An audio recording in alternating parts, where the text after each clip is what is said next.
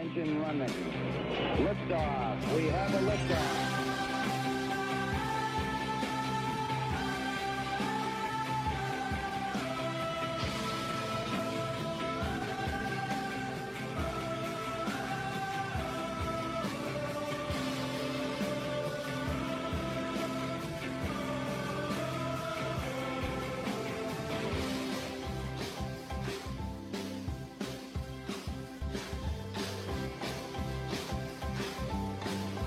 America. Welcome. It's Erick Erickson here across the nation. The phone number 877 973 7425. Should you wish to be on this program, I have to be honest with you. Today's a little bit of a slow news day, and I'm tired of already talking about Iowa and New Hampshire and, and the election, and I suspect all of you are tired of it as well and I wasn't exactly sure what I was going to talk about this hour. I had a couple ideas. I got a got a bunch of stuff of the stack of stuff, and just kind of struggled to rearrange it. And then God gifted me with some of the greatest audio to play on this program. All right, I got to play this for you. This is a wait. Where did it go?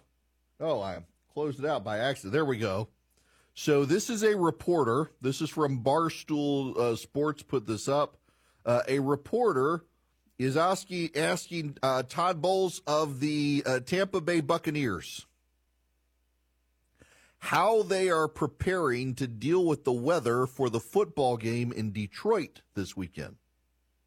So the Tampa Bay Buccaneers have to play the Detroit Lions and so this is the exchange you need to hear. Of course, now it goes flaky on me as I fire up the exchange from non pre recorded audio. Oh, come on here. Let's play this again. Here we go. Forward towards um, deep. Uh, well, that's garbage. Of the playoff games, even for the most prepared teams. Uh, today, it's uh, 13 in uh, Detroit, which doesn't compare to some of the temperatures we tend to to any special plans to acclimate the team to not only uh, endure but perform in those kind of frigid temperatures should you face them in Detroit? You do know we play indoors, right? They got a dome. I don't. Um, no, nothing planned. We're we're indoors, and we only have to be outside for 20 seconds, getting off the bus, going under the thing, so we'll be okay the the long setup to this question from the from this reporter. Notice I'm not saying female reporter. It is a is a is a woman, but just just this reporter could happen to anybody. Reporter asked the Tampa Bay Buccaneers coach. It's 13 degrees today in Detroit. It's going to be awful this weekend. Are, what are you doing to acclimate and prepare your players for playing in Detroit in these sorts of temperatures? And the coach for the Buccaneers says, nothing playing in a dome. we'll be outside for about 20 seconds, going under the awning, getting inside, we'll be fine. They've played inside in Detroit for 50 years.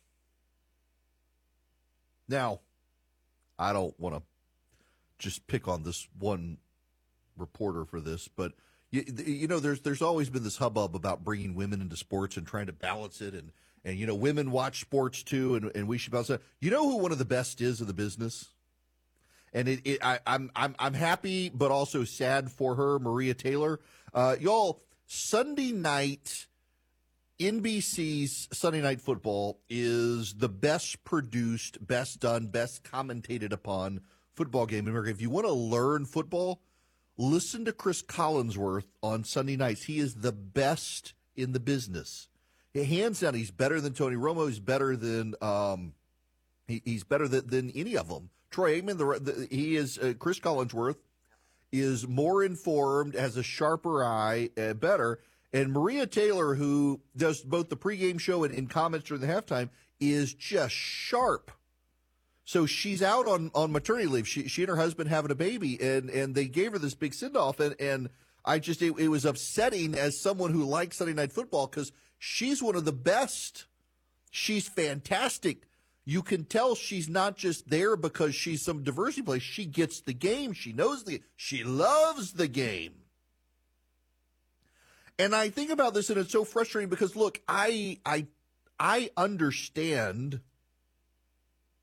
the concerns that you need a network. Look, look at the people who go to Harvard and Yale because they want to work on Wall Street and so they, they join societies, the Skull and Bones Society, for example, at Yale. It's so people open the door for them in the future. And there are a lot of people who don't have that. Maria Taylor, she went to the University of Georgia. She earned her stripes there as a sports reporter and was able to get doors open. But I bet it wasn't easy for her because she went to the University of Georgia. She's black, female, went to the University of Georgia. And she gets she loves the game. You can tell. Uh, her commentary is fantastic. Her and Tirico and, and Chris Collinsworth, I could listen to them talk about life. It's such a well produced show, and, and man, Collinsworth insights are, are just the best in the game. But then I think it's unquestionably you do get people in positions who check diversity boxes who don't have that level of talent.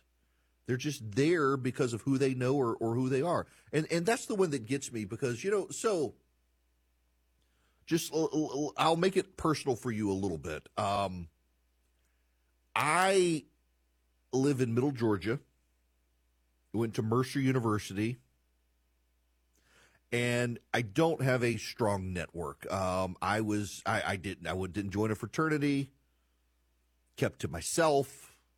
Um, there, there, it was hard to get doors open for me even to find a job uh, in law, and then just providentially luck, however you want to say it. I believe God's got a plan for all of us, and, and I happen to fall into a uh, position at CNN, and then got the attention of Roger Ailes at Fox, who hired me away from CNN to Fox along the way fell into radio totally by accident. If y'all haven't heard the story, a local guy, local radio show host got arrested in a crack house, quite literally. And uh, I, because I was on CNN at the time, they asked if I wanted to do it. Cox Media Group thought it was my show, reached out to multiple different people who I know who vouched for me, even though I wasn't a radio guy. They thought I could do it, and I got a job, longest job I've ever had now. I didn't have networking ends, and it kills me all the time. People come to me and say, "How do I get a job in radio?" It's like I have no idea. Find someone who's a drug addict and and uh, be sure to stand by when they fall from grace. I don't know. My buddy Neil Boortz, who was on radio, he fell into radio because because well, when he was a kid, he heard a DJ use the F word on the radio and pedaled his bicycle down to the radio station, and got the guy's job, and then later became a talk show host because a local talk show host in Atlanta committed suicide Boortz showed up that day, left court. He was a lawyer. Left court, went straight to the station to apply for that guy's job while the, they were still, the body was still warm. Got his job and became a radio show host. I, I, I don't know how to fall into places. I, I don't have networks of people who open doors. I'm, I'm, I'm bad about that. I, and I'm not a, I'm not a transactional person like that. And I get the concerns of we do want more people who look like America in the jobs and, and there are people who they, they don't have networks because of the schools they went to or their backgrounds and we should be more accommodating. I, I totally get it. I just tend to disagree with it over time because what has happened is you're not necessarily getting the best and brightest. You're picking people based on their exterior appearance and not their mind or heart. There was the ceo of a um, one of the the one of the airlines was saying they wanted less white men in the cockpit.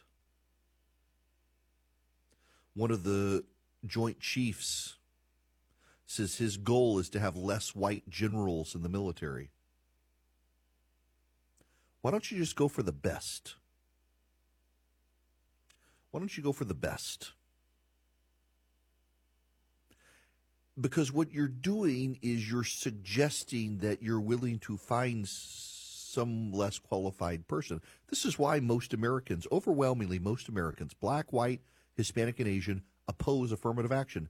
The cultural institutions of the day, the media elite of the day, the academic institutions of the day, the Fortune 500, the Democratic Party, they're all out of touch with the American people. Overwhelmingly, 52% of blacks and then higher for every other race or group, Asians, Hispanics, whites, all of them, a majority of black Americans are opposed to affirmative action. And can you blame them? Because you get a job because you're competent and everyone looks at you and says, Are you here because you're good or are you here because you're black? It's true. People, you know, people do that, and they know people do that too. Why are you here? Look at kids getting into college. Are you here because you're academically gifted or are you here because they wanted diversity? Affirmative action applies a subtle stigma on people, and a majority of all racial groups get that, and that's why they're opposed to it. It does not boost confidence in the aviation industry at a time where Boeing's falling apart. And look at all the people rushing out to say it's DEI at, at Boeing. Uh, you know, uh, there are people out there who make money by fanning the flames of DEI. They have a vested interest in blaming it on DEI.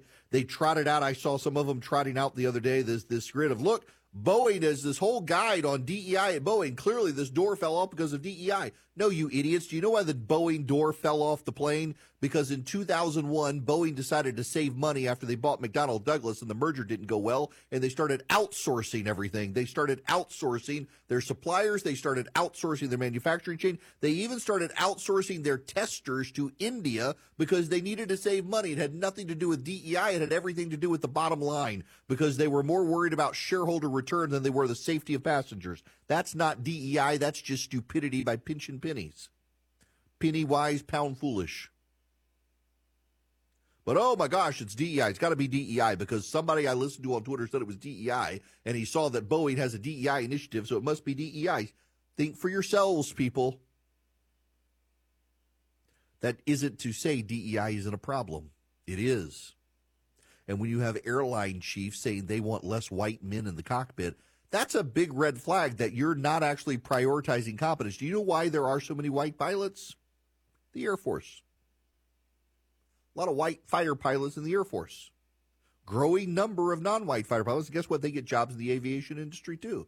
But do you want a guy who's been a pilot in the Air Force or do you want some diversity pick from the local college? What, who, who do you want flying your plane? And that's why DEI is so bad. In addition to it stigmatizing the legitimately competent people who don't happen to be white by suggesting that maybe they got their job not because of their competence, because of their skin color, it also incentivizes a whole bunch of companies out there doing the same thing. Incentivizing diversity hires as opposed to competence.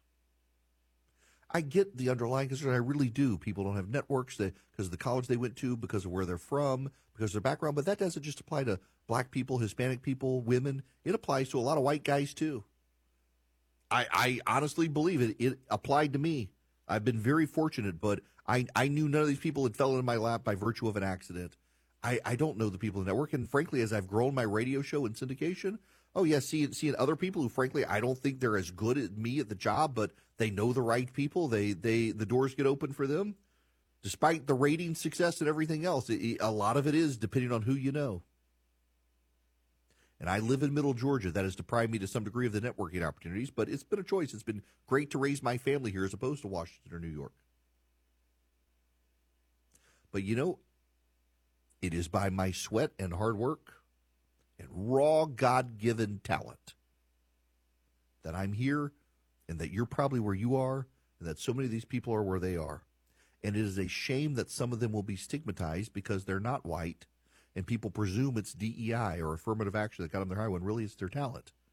But at the same time, when you do have companies elevating DEI and affirmative action in subtle ways to ensure it's not the best person who gets the job, but the person with the right skin color or the right gender who gets the job, of course you're going to have a backlash in the public. But not only that, of course you're going to have major screw ups in your company when you've chosen not to hire the brightest person, you've chosen to hire the diversity pick.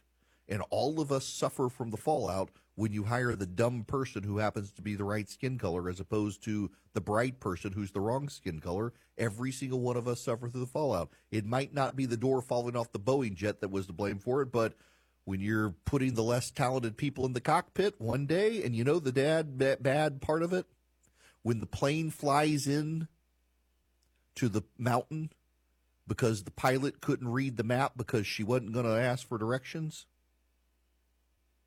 they're not going to make any changes. They're just going to double down more. That's how DEI operates. Too many people make too much money off of it to change. He's got the courage to tell you the actual truth, isn't popular. It's the Erick Erickson Show.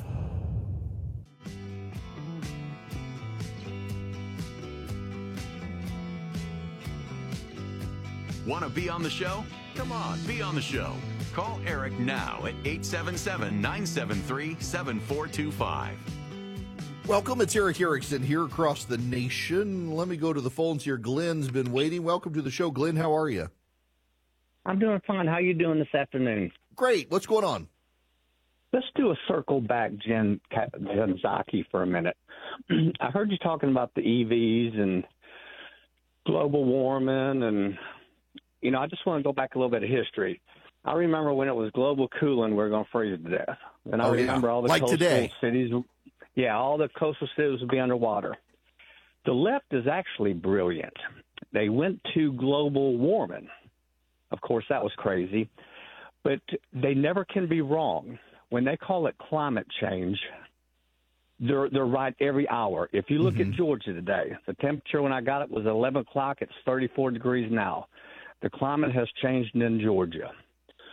What my question is is on these EV batteries. From what I did a little reading, that it does more harm to the environment than it does me driving my gas guzzler for five years. Mm-hmm. Uh, you know, with mine and disposable of electric batteries. And w- the point I'm getting at was there a study that was completed that showed during COVID, you know, for a year and a half, nobody drove. Everybody stayed at home. And I, I and, and I know the left's going to say everybody didn't. The majority of the people stayed home. People went to the parks, but there was no one going to work. Was there a study completed to show that year and a half if it really affected the atmosphere and Uh, climate so change there or global warming the way they said? there were there were some studies that showed, for example, uh, in Venice when people were shut inside, the canals cleared, you could see the bottom. Uh, the no smog in Los Angeles, things like that. Um, there were some benefits to everybody staying inside, kind of like, um, for example, in 2001 when global aviation was shut down, or at least aviation over North America was shut down after the 9/11 attacks. Uh, there there was a uh, measurable drop in temperatures from planes not being in the air. So uh, yeah, but um, it's true at the same time. Um, like, like you said, we can't give up life for these people, which is actually what they want us to do. Um, the extremes of the left and their rebranding all the time. Now, I, I got to move on. I, I got a great guest coming up. You're going to want to hear from on this particular issue. Um, but first, I got to tell you about Vision Computers. They want to take care of your computing needs for your home, for your office, for your family, for your staff. Uh, they build you laptops, desktops, PCs and then they become your service department. Y'all think about this. Um, you're ti you don't want to deal with your kid's computer and have to figure stuff out for your kid. Vision Computers gives you a phone number, and 15 seconds or less, you get the answer of what you got to do with your computer. They'll even help you with your printer and your email. If you're a company, you you business owner, do you really want to pay the massive salary to the in-house IT guy? Do you want to have to be the in-house IT guy? I bet you don't. You want to run your business. Vision can take over for you. So you buy your computers from Vision, and then they'll be your in-house department answering all your employees' questions on how to fix their computers. And by the way, if you didn't buy your computers from Vision for your company for a small annual fee, they'll still do it for you. Um, they get PCs, they get computers, they want to keep you online. VisionComputers.com, 404 Compute. 404 Compute. Call them and tell them Erick sent you. 404 Compute about the only time we would get a beat down in our house was from 12 to 12:15 p.m. weekdays and on Saturdays. Because there was a guy named Paul Harvey most of you've heard of who delivered the newscast. And my father insisted on listening to Paul Harvey. In fact the way we found Rush Limbaugh when we were on my college trip uh, looking at colleges we were in driving through rural Alabama on our way over to what I wound up going to Mercer and Macon. And uh, it was it was about twelve o'clock. My dad needed to find Paul Harvey on the radio and searching around, and we stumbled. We couldn't find Paul Harvey, but we found some guy named Rush Limbaugh, and, and been listening to him ever since. But Paul Harvey, I kind of like to do advertising the way Paul Harvey did. You really believed he believed in the products, and one of the products he believed in was my gosh, the Rinnai tankless water heater. And I said when I grew up, built my house, I was going to get one of these Rinnai water heaters, so I never ran out of hot water. Having two older sisters, we ran out of hot water. And now having a kid with long hair who takes long showers, you run out of hot water. Well, guess what? Finally got the Rinnai water heater, and we do not run out of hot water. Until I forgot to fill out the propane tank a while back, but that's another story. But nonetheless, these things are fantastic. They are fantastic. They are 100% made in the United States of America, and you will not be surprised that a 100 year old company with water tanks made in the United States that are highly efficient would be the target of the Biden administration for, well, putting them out of business, basically. Because, gosh, I mean, why wouldn't you want to do something like that to a 100 year old company that makes super efficient water heaters in the United States? Joining me to discuss it is a man I'm a fan of, Frank Windsor, the president of Rinnai. Welcome. How are you? Great, Erick. How are you? Thanks for having me today. Okay, first of all, I got to tell you that this this water heater, um, it, it's my so my 18 year old. I don't think she's had a real haircut since she was 12. She she gets it trimmed, but she has a massive pile of hair, and my son is growing this monstrosity on top of his head, and they both now take these showers and we were completely running out of hot water. We've got two water heaters under our house, running out of hot water. You guys put in the tankless water heater. We have not run out of hot water since, and our power bill has gone down by about two hundred bucks a month. Yeah, it's it's amazing, Erick. I'm a Robin and I are have six daughters, so I've lived your lived your challenge over the years. And the Rinnai tankless water heater, when installed, provides endless hot water. Only makes hot water when you need it Lasts twice as long as a tank. And the water heater that you have in your house is actually manufactured in our brand new factory that we opened up a year and a half ago in Griffin, Georgia, where we've got over 200 team members making those tankless water heaters today. Gosh, I, I mean, I, I, I knew you guys had been around. I didn't realize you'd been around as long, or that uh, that they're made in the U.S. And and so I know we first connected when Jennifer Granholm, the energy secretary, announced these regulations on water heaters. And I mean, again, they, they want to do it to save the planet, global warming, emissions and stuff. My electric bill dropped significantly. And yet, for some reason, it seems like they don't think the tankless water heaters are efficient enough. Well, I think the big the big thing that we see on water heaters, Erick, right now is the fact that they're trying to change the way people get hot water. So on the electric side, they're moving to electric heat pump, which is three times more efficient, but it's three times more expensive for the consumer. And then on the gas side, they're trying to eliminate non-condensing tankless water heaters and having the consumer go down to a less efficient tank that lasts half as long as a tankless unit. And when it fails over time, it floods your basement or forcing them to go up to a more efficient a condensing tankless water heater. So the big issue here, really, right now, is no different than what we saw with uh, stoves, where the government is getting involved in areas that they shouldn't, trying to ban technologies and preventing the fact of the consumer making their choice on what's the best way to provide hot water for their home.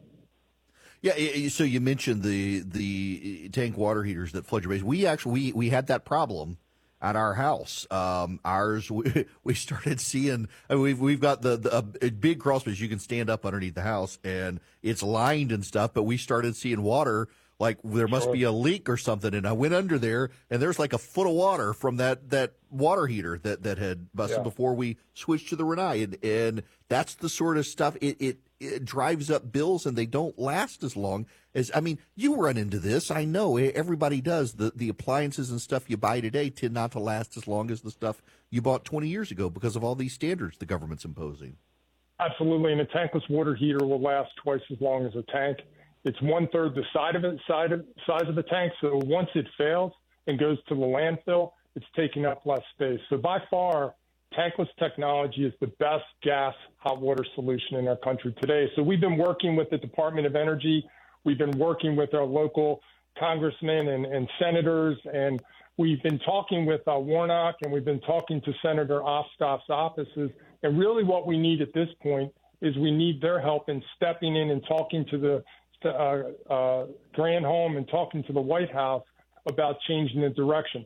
Their decision in this water uh, heating uh, strategy, eliminating this segment of tankless water heaters, only will provide 1% of the savings in the overall ruling, but it's going to basically dramatically change our factory in Griffin, Georgia, and have a dramatic impact on those team members working at the factory. It just uh, the uh, efficiency for the sake of efficiency, even when it's only one percent, just doesn't seem to make sound business sense, let alone bureaucratic sense, which I guess is why they're going with it because it doesn't make sense. But now let me talk to you about Rinnai for just a moment here because sure. you guys, y'all really have invested in like American manufacturing for these water heaters. I mean, I, I Griffin, I've got a buddy of mine who works for Caterpillar in Griffin, and mm-hmm. it's becoming this in, industrial base. And you guys over 100 years old, and you got like real made in America. When you say made in America, it really is. Absolutely. I mean, we this year, Rinnai America is actually celebrating 50 years in the United States. So that's a huge milestone for our company. But about five years ago, we made the decision, and we heard uh, we heard the administration, the government saying, "Hey, let's bring manufacturing to the United States." Our leadership heard that, stepped up to the challenge, and we bought 60 acres of land in Griffin, Georgia. We had great support from the governor of Georgia at the time, Governor Deal along with the local uh, team in uh, in Spalding County, and we bought the land and we spent seventy million dollars building a 350,000 square foot manufacturing and distribution center where today we've got hundreds of people being employed, and really it's an amazing testament to U.S. manufacturing. When we bring contractors from around the country to see Rinnai tankless water heaters being made in Griffin, Georgia, it just blows them away. So it's been a a big investment from our company, and it's really disappointing to see the decision that the Department of Energy is making right now to impact that manufacturing facility and the products that we provide. So now let, us transition here because the Supreme Court did argue the Loper Bright case today, which is over the Chevron standard. I mentioned on, on the show yesterday. The Fifth Circuit Court of Appeals uh, down in, in New Orleans, and, and I, I, know you're you're the president of Rinnai. You're, you're you're not the law professor here, but they enjoined the Biden administration from regulations over dishwashers because of the efficiency there. And now you've got this case in the Supreme Court where the argument is essentially that the Energy Department doesn't, and in this case, the Commerce Department, doesn't actually have the power to issue a lot of the regulations in part because Congress has said in, in the regulatory space that you've got to get real efficiencies to pass these regulations. So you you mentioned it's a one percent efficiency rate. It would drive up costs. It'd be one percent efficiency rate. I, I explained to people yesterday this Loper Bright decision, but I mean this really does have these regulatory impacts have major impact on your business and everyone else out there, the washing machine manufacturers, the the car manufacturers, and the like. When these government agencies just acquire this much power for themselves without any standards of how much efficiency do you need to try to wring out of something? Yeah, you know, Erick, I would send you to the the real case to watch right now is in California, where the city of Berkeley got sued by the California Restaurant Association uh, because they tried to ban gas hookups in Berkeley.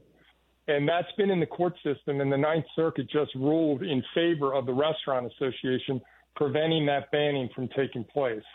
We also have lawsuits that have just been recently filed in the state of New York uh, when it comes to banning gas and also in New York City.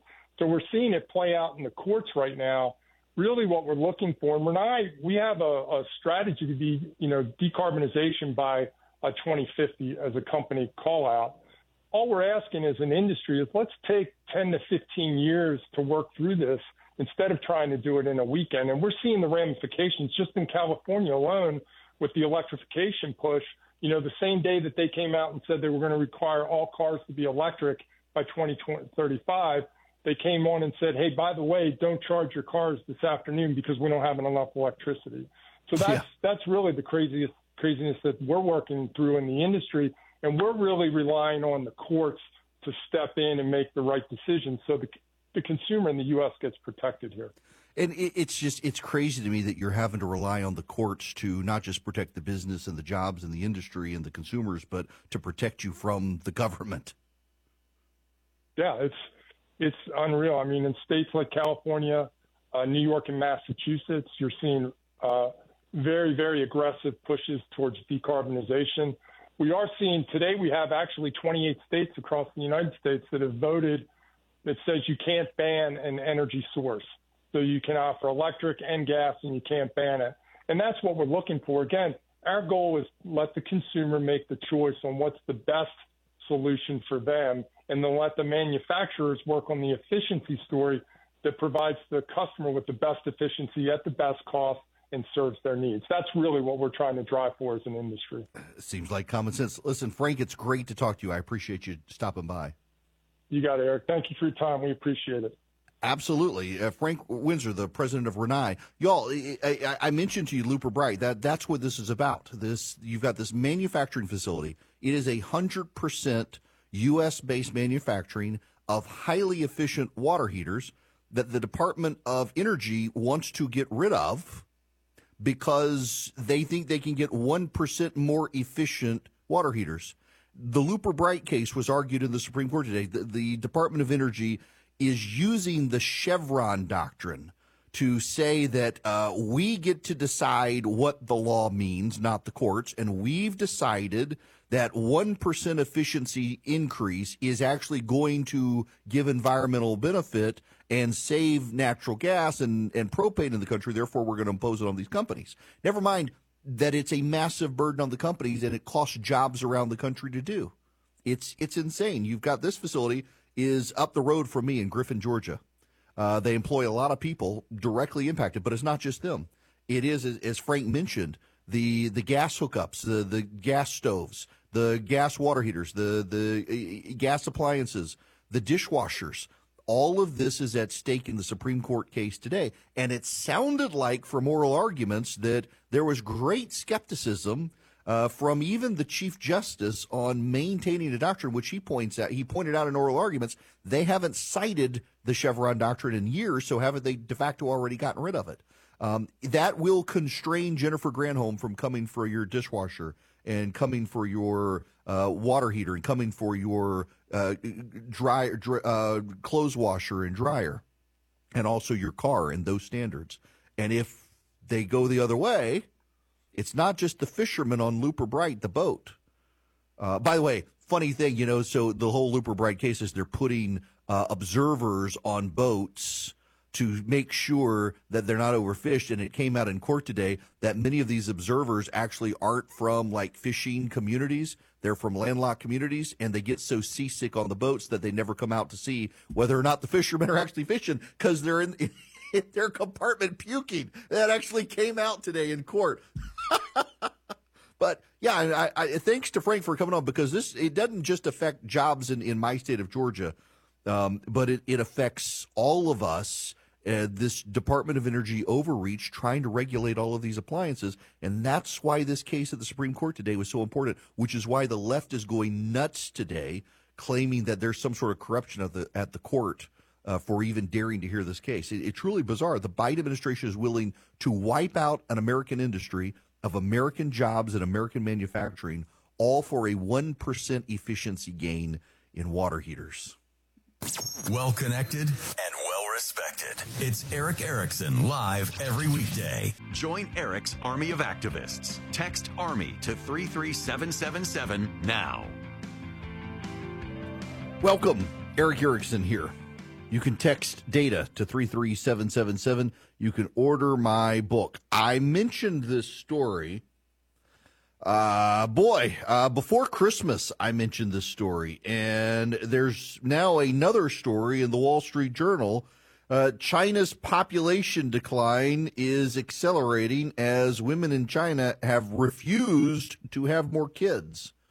The number of newborns has gone into free fall over the last several years. Officials Official figures released Wednesday showed that China had fewer than half the number of births in 2023 than the country did in 2016. That's why the update to the story is out. The new figures just came out uh, yesterday. Well, yesterday our time. It was today and Wednesday in China, but it's when it's Wednesday in China, it's Tuesday in the United States. Still the way the world works. So these numbers came out, and half the birth, fewer than half the births in 2023 compared to 2016 after China abolished the one child policy. The latest numbers point to a fertility rate that is close to one, a level considered to be non replenishable by many demographers. My goodness. Population freefall. All right, let's go to the phones here. Last call of the day. Gerald, welcome to the program. How are you? Good. How are you? It's Gerard. Uh, appreciate Gerard, welcome. Big, Thank you. Big, big, big fan. You're a major voice in my household as far as conservative values. one thing I wanted to just uh, kind of point out when you talk about DEI, I'm African American, definitely understand some of the tension on both sides.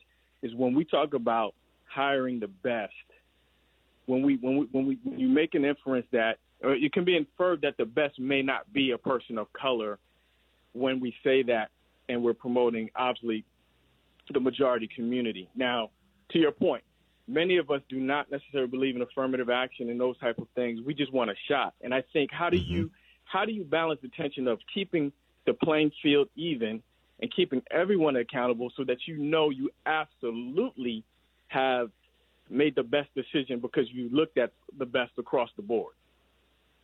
Yeah, look, I think that's a good point. And, and also, like, I am also mindful because of the, the history of this country that uh, a lot of uh, people in the black community didn't have the networking uh, that people in the white community did through college resources and things like that. Uh, and so you do want to be broad and cast a wide net to try to find the best people. Uh, and I think we, everybody should be mindful of that. It's just history. At the same time, uh, trying to find someone to place in a job not because of their skill set, but because of the demography, uh, I, I, think raises all sorts of doubts in people's minds, including the minds of, of colleagues of that person. Or are you here because of, of who you are, or, or are you here because of what you can do? And and it just that's an unfair stigma as well. I think to so many people. Yeah, and, and no doubt, it's, it's unfortunate. I mean, I think it's frustrating because I think certain voices within the African American community are promoted that for others are an embarrassment. If I and I don't mind saying that over the airways, and so so it is a, a major dilemma. But I think just that for the, the listenership, and we need to get your podcast, we need to get your book, we need to expand your voice, and I just want to say that as a as an advocate and a fan.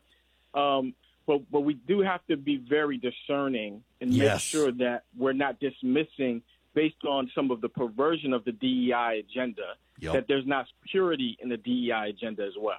Well, eh, listen, Gerard, that's very well said, and, and, I'm sorry I called you Gerald because it says Gerard on the screen, and I just assumed Charlie misspelled your name. you so, got it right. Thank you for calling, man. It's good to it's good to hear from you. Thanks very much. I got to let you go there because we're out of time, y'all. Uh, tomorrow, we actually need to spend some time on this other fight that's happening in Washington that I haven't gotten to. Uh, there's about to be a massive explosion among conservatives on the Hill in Washington over the spending package. They've had meetings this afternoon. I've been getting text messages from members of Congress in the, this meeting. I've been trying to let it play out. I think they're still yelling at each other in there, but I'll bring you the latest on that tomorrow as, as conservatives and Republicans fight each other over how to proceed with the government spending package.